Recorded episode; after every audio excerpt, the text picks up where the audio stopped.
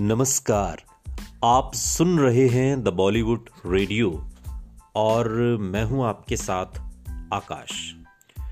दोस्तों, आज किस्सा उस गाने का जिसको लेकर ये कहा जाता है कि राजेश खन्ना ने आनंद बख्शी को एक ताना मारा और फिर गीतकार ने चुटकियों में एक सुपरहिट गाना लिख दिया।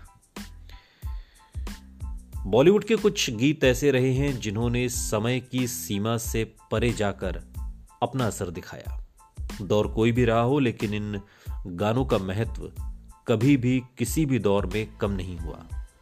साल उन्नीस सौ तिरासी में आई फ़िल्म अवतार का गाना, चलो बुलावा आया है, माता ने बुलाया है, एक ऐसा ही गाना है। राजेश खन्ना और शबाना आजमी पर फिल्माया गया ये गाना माता वैष्णो देवी के भक्तों के बीच आज भी उतना ही लोकप्रिय है, जितना उस दौर में था। इस गीत को महेंद्र कपूर, आशा भोसले और नरेंद्र चंचल ने गाया है। इसका संगीत लक्ष्मीकांत प्यारेलाल का है, जबकि इसके लिरिक्स आनंद बख्शी ने लिखे हैं। इस गीत को नरेंद्र चंचल ने गाया था।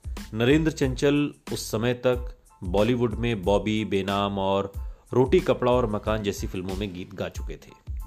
इसके अलावा आशा फिल्म्स का तूने मुझे बुलाया, भजन भी गा चुके थे। और वो भी काफ़ी मशहूर हुआ था।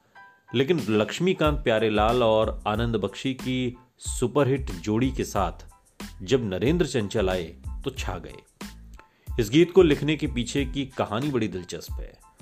और कहानी कुछ इस तरह है कि यह बताया जाता है कि आनंद बख्शी और राजेश खन्ना अवतार के गाने लिखने के लिए साथ में बैठे हुए थे। महफिल जमी हुई थी। आनंद बख्शी लिखे जा रहे थे और पन्ने फाड़ते जा रहे थे। कुछ क्लिक नहीं कर रहा था। और तभी राजेश खन्ना ने कहा, या तो पीना छोड़ दो, या फिर लिखना छोड़ दो। और तभी आनंद बख्शी महफिल छोड़कर बाहर चले आए और जब लौटे तो उन्होंने तुरंत लिखा, चलो बुलावा आया है। और इस तरह ये गाना तैयार हुआ था। राजेश खन्ना का कहना था कि आनंद बख्शी का, चूँकि आनंद बख्शी एक बड़े गीतकार थे और तमाम फ़िल्मों में सुपरहिट गीत लिख चुके थे। तो राजेश खन्ना का कहना था कि आनंद बख्शी आम आदमी की ज़ुबान में गीत लिखते हैं और इस बात को आनंद बख्शी के अधिकतर गानों में अच्छे से महसूस किया जा सकता है। अवतार को मोहन कुमार ने डायरेक्ट किया था और यह फ़िल्म राजेश खन्ना के लिए काफ़ी अहम फ़िल्म थी क्योंकि ये उस दौर में रिलीज़ हुई जब उनका करियर ढलान पर था। लेकिन इस फ़िल्म में उनकी एक्टिंग ने एक बार फिर से उन्हें मुख्य धारा में लाने का काम किया।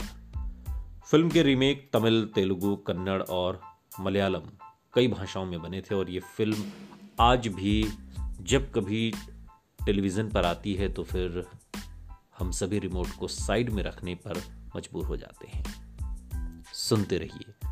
द बॉलीवुड रेडियो, सुनता है सारा इंडिया।